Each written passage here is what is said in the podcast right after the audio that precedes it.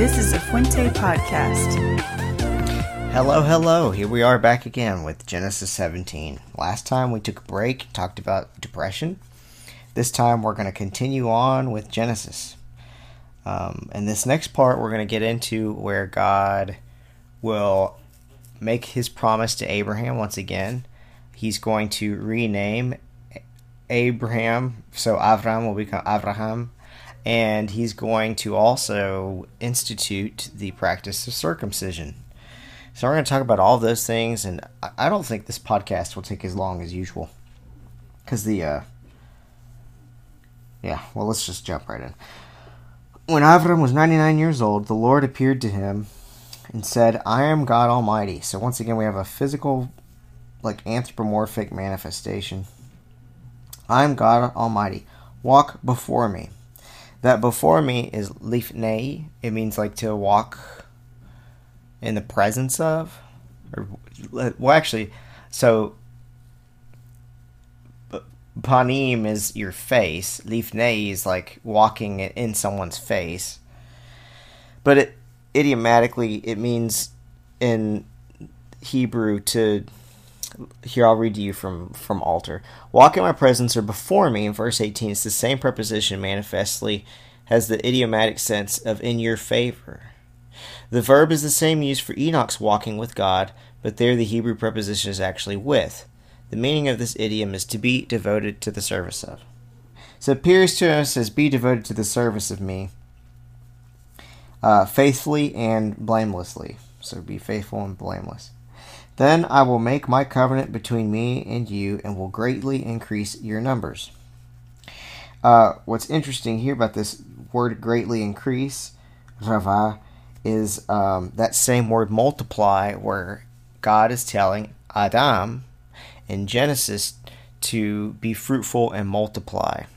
And you'll see a whole lot of the word fruitful is para, and you'll see multiply, rava, and you'll also see seed, which is uh, zera. You'll see all three of those words in both of these situations. Um, wherever God is giving the command to Adam and Eve on how to be imagers of Him, and then where He's blessing Abraham here in uh, Genesis 17. Abram fell face down, and God said to him, As for me, this is my covenant with you. Berit is covenant. You will be the father of many nations.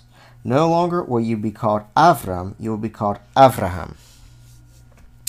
Um, there's a lot of scholarly debate over the meaning of these words, and I can basically sum it down to two paths that seem the most persuasive to me. Um, one is either he's exalted father, and our root there is Av, or he's the person who makes them mighty. And in that case, it's uh, Avar is your root, and that's Aleph, uh, Bet, Resh. And if it's that, then it means um, he makes them mighty, and whenever the He is added to make it Avraham, or so it'll go from their mightiness to he makes them mighty. Um, and th- this one, this interpretation of the name change, it has something to it in my book because, uh, also the name change for Zari to or Sari to Sara that so that that yod end that e in the end of a word is a first person possessive in Hebrew. So Sar is like a prince or princess. E means my, my princess. When it's Zara, it becomes more of a general. Uh, it's like more in general, like maybe ruler or just princess. She's princess rather than my princess, which should indicate kind of like this broader, not just for this particular people, but for all people. She's a princess. And then Abraham, uh, it would be he, he is like their protector or their firmness, their thing of strength. Um, and then when you add the hey in there, um, it, it's that it's for they or them. So it's no longer possessive; it's the direct object. So the um, or not direct object, but like a third person plural personal pronoun like they. So, um, like maybe giving them strength is his new name. So it used to be their strength, now giving them strength. Um, or being their strength. That's one possible interpretation. Um, Alter says this the meaning of both versions of the name is something like exalted father. So he is looking at this and seeing the root aleph bet and not seeing aleph bet resh together as a root. The longer form is evidently no more than a dialectical variant of the shorter one. The real point is that Abraham should undergo a name change. This is interesting. We talked about this with names. Like a king assuming the throne, it has been proposed. So, a lot of times, whenever a king was inaugurated, he'd get a new name. Or if a foreign king took over a king, he would rename the king. And so here, uh, these scholars propose that it's like he's getting a name change, even though the name meaning isn't that different from exalted father, just to show like a royal, like a hint of something royal to this. And that's persuasive to me too, because as we'll see later on, this is the first passage where in God's promises he mentions kings coming from Abraham's line. As he undertakes the full burden of the covenant, similarly in verse 15, the only difference between Sarai and Sarah is that the former reflects an archaic feminine suffix, the latter the normative feminine suffix. Both versions of the name mean princess. Okay? That's according to Alter. All right, let's continue on. Avram fell face down, and God said, As for me, this is my covenant with you. You will be the father of many nations. No longer will your name be called Avram, you will be called Avraham. Um, and, oh, I wanted to say one last thing with that. Um, my, uh, I can't remember the name of this scholar who gets the notes in, in the. By the way, anyone who doesn't have it, you need to get the Cultural Background Study Bible. It's incredible. John Walton, that's his name. John Walton says Avram means exalted father. Avraham probably means father of many. So he goes from exalted father to father of many. That would make theological sense too, because he's he's kind of being renamed as a person who um, will bless the nations. And we saw earlier with Sodom and oh no, we haven't seen that yet. Later on, we're going to see with Sodom and Gomorrah, he'll advocate on behalf of the nations and try to defend them. Okay, um, I made you a father of many nations. I will make you very fruitful. And I, I, don't know, I don't have the Hebrew right here in front of me, but it's probably that para root, where it's be fruitful and multiply. I will make nations of you, and kings, there's that Malachi, there's, here's our kings now, will come from you. I will establish my covenant as an everlasting covenant between me and you and your descendants after you for the generations to come and your descendants in the Hebrew is zera, which is seeds. So in both of these people, when when they're getting their jobs, both Adam and Abraham, there's the multiplication, fruitfulness, and seed language.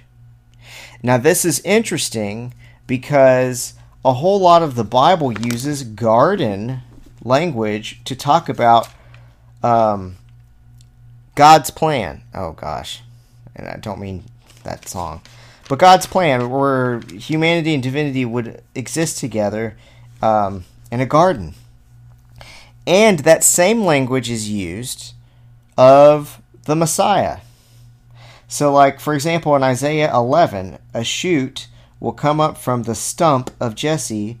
From his roots, a branch will bear fruit the Spirit will rest on him. Remember, we have like Spirit, the Spirit of wisdom and understanding, the counsel of uh, the Spirit of counsel and might. Remember the Spirit resting over Jesus as a dove.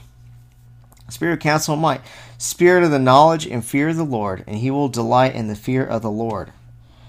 Um, and also, a lot of times in the Bible, you'll see whenever people are doing, trying to make a false Eden, there's also Edenic language there. So if you look at Isaiah 10, it's talking about these evil people within Israel. See, the Lord Almighty will lop off the boughs with great power. The lofty trees will be felled, the tall ones will be brought low. He will cut down the forest thickets with an axe, Lebanon will fall before the mighty one. It's talking about judgment on these people who are sinful within Israel. And I'm actually going through Isaiah in my Bible reading right now, and I've started making a list of Edenic language. I'm only in chapter 11 so far, so that's all I'll be able to give you. But in Isaiah 2 2, we have a holy mountain. In Isaiah 2.13, false Eden trees. In Isaiah 4.2, the branch of the Lord. In Isaiah 5.1, um, he calls Israel my vineyard, and he riffs off of this metaphor. And Jesus does too. Um, if you're reading about his discourses on the Temple Mount, he kind of references Isaiah's vineyard metaphor, but riffs on it. Isaiah 6:13 holy seed remains. Isaiah 10:33 lofty trees felled. Isaiah 11:1, 1, uh, a shoot from Jesse, like we just mentioned. So there's kind of this tie up between our job as imagers of God, new creation, original creation, Messiah, and trees slash fruitfulness and seeds. All that's kind of tied up together, and it makes sense because if we're being God's examples to the world, then we're like little Edens. We are the trees and the seeds. We're that place where divinity meets humanity. In Paul's letters, he says we're, that our, we're a temple. And when an ancient person says you're a temple, they don't mean, you know, wear a little ring that means you won't have sex till you're married. Temple means that you are the place where divinity meets humanity. You're the place where people go to meet with God, even if they don't realize it. So if you have a friend who has chaos in their life and they come to you and you're able to bring them peace and pray with them and love on them or let them live with you during a pandemic or whatever it is, you're being a little Eden for somebody. You're being an imager of God. We recently had a very, very, um, we were, had the opportunity to do something like that and I'd forgotten about it. And I was going through a tough time where it felt like I wasn't achieving anything in my life. And Hillary and I started praying, God, please show us a sign of some sort of victory because we don't feel like we're doing anything. And then this person who we'd let live with us like a while ago just texted us out of the blue. And it was incredible. And it was a great reminder that being a little Eden doesn't necessarily mean converting everyone you meet or, you know, owning a giant apologetic study or you know having a TV program or a, million followers on your podcast, it means being a little Eden for someone, giving them the chance to have the peace in their life be fruitful and multiply. That's what it means. All those are tied together, all tied up with Adam. They're all tied up with Abraham. Okay, we, and we got to take the Bible seriously when it uses all this fruit language to try to figure out why it's using it. It's because it's a matrix of ideas. I will make nations of you, and kings will come from you. So, being an imager of God is a, a title of kingship, it's a title of authority. Um, and now we see it tied in with Abraham. Kings are going to come from him. And who's going to be one of Abraham's, you know, great, great, great, great, great, great grandsons? Just go to the genealogies in the New Testament. You'll see Jesus is. The whole land of Canaan, where you now reside as a foreigner, I will give as an everlasting possession to you and your descendants after you, you and your seed after you, and I will be their God. Then God said to Abraham, As for you, you must keep my covenant, you and your descendants after you, for the generations to come. This is my covenant with you and your descendants after you, the covenant you are to keep. Every male among you shall be circumcised. You are to undergo circumcision and it will be the sign of a covenant between you and me. I remember when I've read this before being like, okay, why does God care if they cut a piece of skin off of their penis? What does that have anything to do with anything? Why is that important? Well, it's because we don't have the ancient world context. The ancient world context lets well just you know look at what's what's been happening so far with Abraham's story. He's old, he's infertile but he's supposed to be like being fruitful and multiplying. If he's supposed to be an imager of God. But he's dead in this way. There's death there. Um, there's death, and the only way that they're going to be able to bring it to life is through God's work. Um, and Paul, when he's trying to connect Christianity with Judaism, uh, or really, that's an anachronistic. The two religions didn't exist back then. Neither one of them did. When so really, it's just first century Judaism, which is different from rabbinic Judaism. Whenever it was the first century Judaism, Paul is trying to connect the way, which was a sect of this first century Judaism, with the rest of the. He, he was trying to show that the way was always a part of the plan. In his arguments, he talks about the death within Abraham and how God brings it to life and how that's a lot like the resurrection. And so there's like a there's a little matrix of ideas there where Jesus is getting new life, Abraham's getting new life, and God in the original creation is making creation. There's all these places where the Bible ties in with itself. And God does that through Abraham's penis, you know, because he has sex with Sarah and they have kids. So the, the penis is kind of like it's it's very silly in our culture, but it's like this symbol of fertility, a symbol of life. To us, the penis is more a symbol of like sexual pleasure. But to an ancient person, it's children, and children are your 401k, and children are your social security. Children are your Medicare. Okay? So they're like your lifeline. It seems silly to us in a world full of porn and birth control but back then, where there's no food and everybody's fighting for their lives, it's like your sense of community, your family. There's shame when you can't have children. It's just very, very different. Here's a article on circumcision by Robert, Al- uh, not Robert Alter, by John Walton. Circumcision was well known in the ancient Near East from as early as the fourth millennium BC. That the details of its practice and its significance vary from culture to culture. Circumcision was practiced in the Near East by many peoples. The Egyptians practiced circumcision as early as the third millennium BC. That's a long, long time ago. It's about 1,800 years earlier than than when this was. West Semitic peoples, Israelites, Ammonites, Moabites, and Edomites performed circumcision.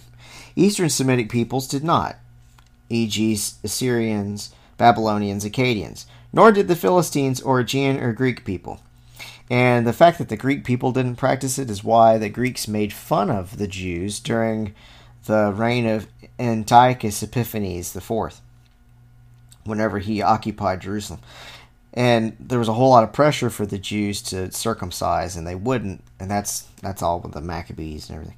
Anthropological studies have suggested that the rite always has to do with at least one of four basic themes. So let's be thinking about this theme, these themes, uh, with this story fertility, virility, maturity, and genealogy. Study of Egyptian mummies demonstrates that the surgical technique in Egypt differed from that used by the Israelites. While the Hebrews amputated the prepuce, I think that's how it's pronounced, of the penis, the Egyptians merely incised the foreskin and so exposed the glans penis. Egyptians were not circumcised as children, but in their prenuptial or puberty lines. The common denominator, however, is that it appears to be a rite of passage. I guess it's kind of like uh, going from one stage to another, giving new identity to the one circumcised and incorporating him into a particular group. Evidence from the Levant comes as early as the bronze figures from Amuk Valley, Tel el Judaide, from the early 3rd millennium BC. An ivory figure in Megiddo from the mid 2nd millennium BC shows Canaanite prisoners who are circumcised. Southern Mesopotamia shows no evidence of the practice, nor is any Akkadian term known for the practice. The absence of such evidence is significant since Assyrian and Babylonian medical texts are available in abundance. Skipping on ahead, in light of today's concerns with gender issues, some have wondered why the sign of the covenant should be something that ma- marks only males. Two cultural issues may offer an explanation patrilineal descent and identity in the community. The concept of patrilineal descent resulted in males being considered the representatives of the clan and the ones through whom clan identity was preserved. E.g., the wife took one uh, took on the tribe, tribal and clan identity of her husband. Two, individuals found their identity more uh, in the clan and the community than the concept of self. Decisions and commitments were made by the family and the clan more than by an individual.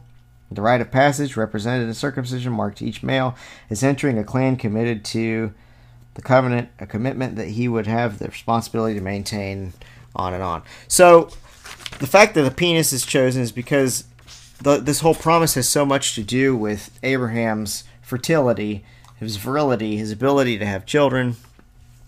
The um, and this theme's also seen earlier in Abraham's story whenever it's implied that that Pharaoh can't really get a hard on because, um, well, we talked about that in the past already. Robert Alter on circumcision, he says, was practiced among several of the West Semitic peoples and at least in the priestly class in Egypt, as a bas relief of Karnak makes clear in surgical detail. To Abraham, the immigrant from Mesopotamia, E.A. Speiser notes it would have been a new procedure to adopt, and this epi- as this episode indicates, the stipulation of circumcision on the eighth day after birth dissociates it from common function elsewhere as a puberty rite. And the, so it's not like a bar mitzvah event, it's a birth event. And the notion of its use as an apotropaic measure is not intimated here. A covenant sealed on the organ of generation may connect circumcision with fertility. That's like what I was saying earlier, and the threat against fertility, which is rep- which is repeatedly stressed in the immediately preceding and following passages. The contractual cutting up of animals in chapter 15 is now followed by a cutting of human flesh. Okay, so that was probably way more than any of y'all have ever wanted to sit and listen to somebody talk about Abraham's penis. But just you know ancient world ancient context. It was basically like a a symbol of life. And it's a symbol of it's a symbol of that promise that god's making to him being fruitful multiplying blessing the nations nations coming from him. For the generations to come every male among you who is eight days old must be circumcised including those born in your household. Um, i skip that God also said to Abraham, so after he says all this, Abraham doesn't really respond. God says, As for Sarai, your wife, you are no longer to call her Sarai, call her Sarah. I will bless her and will surely give you a son by her. I will bless her so that she will be the mother of nations. Kings of peoples will come from her. So again, that king language. Abraham fell down. He laughed. Notice that he laughed because Sarai is going to laugh, at, or I guess Sarah now, she's going to laugh in the next one. Oh, and just so y'all know, Sarah, it's uh, Sin, re, Resh, uh, Hey, and uh, yeah, I think I already said earlier, it means like prince or princess. Aaron fell face down. He laughed and said to himself, Will a son be born to a man a hundred years old? Will Sarah bear a child at the age of ninety? So it's this Semitic practice to say, when you want to really emphasize how impossible something is, you say something that's impossible, and then you say the thing that you're wanting to emphasize is really impossible. Because, like, the second thing's supposed to be more impossible than the first thing. So he says, Will a son be born to a man of a 100 years? Will Sarah bear a child at the age of 90? So he's trying to emphasize that's really impossible. And Abraham, and so God says nothing back, because then it just says, and Abraham said to God, "If only Ishmael might live under your blessing." So Abraham said, "Can uh, can we really have a kid?" And there's probably a, a moment of silence from God. What do you think God's feeling? I think he's probably mad because I think earlier God had said or it said that Abraham believed him and God credited to him his righteousness. But now Abraham laughs and says, uh, will we really have a kid? And then God's silent. But here's what Abraham says continue. If only Ishmael might live under your blessing. So Abraham is wants to trust in the things he can see. God's making this other promise, but Abraham's like, look, Ishmael's already here. Why don't you just bless him? God says, yes, so, yes, I'm going to bless Ishmael. But your wife Sarah, will bear you a son, and you will call him Isaac. I will establish my covenant with him as an everlasting covenant for his descendants after him. I think that's probably seed language again. And as for Ishmael, I have heard you. I will surely bless him. I will make him fruitful and will greatly increase his numbers. Here's God already advocating on behalf of the other nations. Ishmael isn't going to go on to have Hebrew children.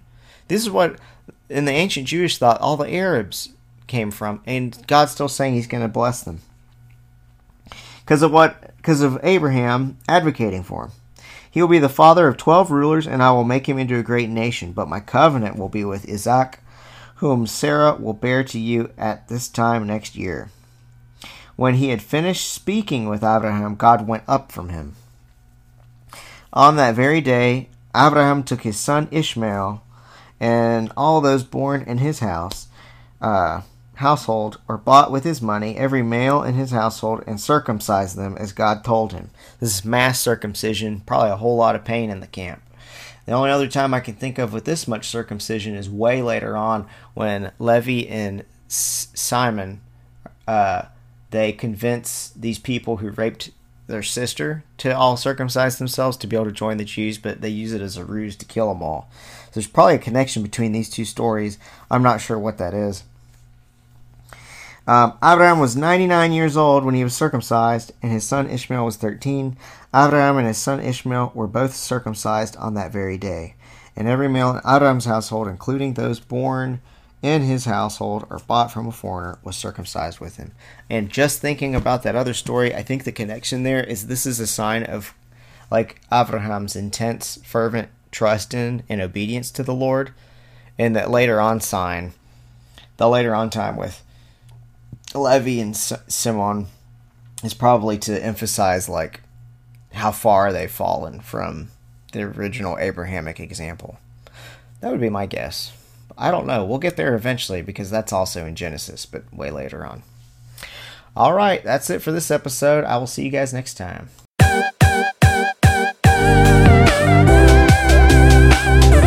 Thank you.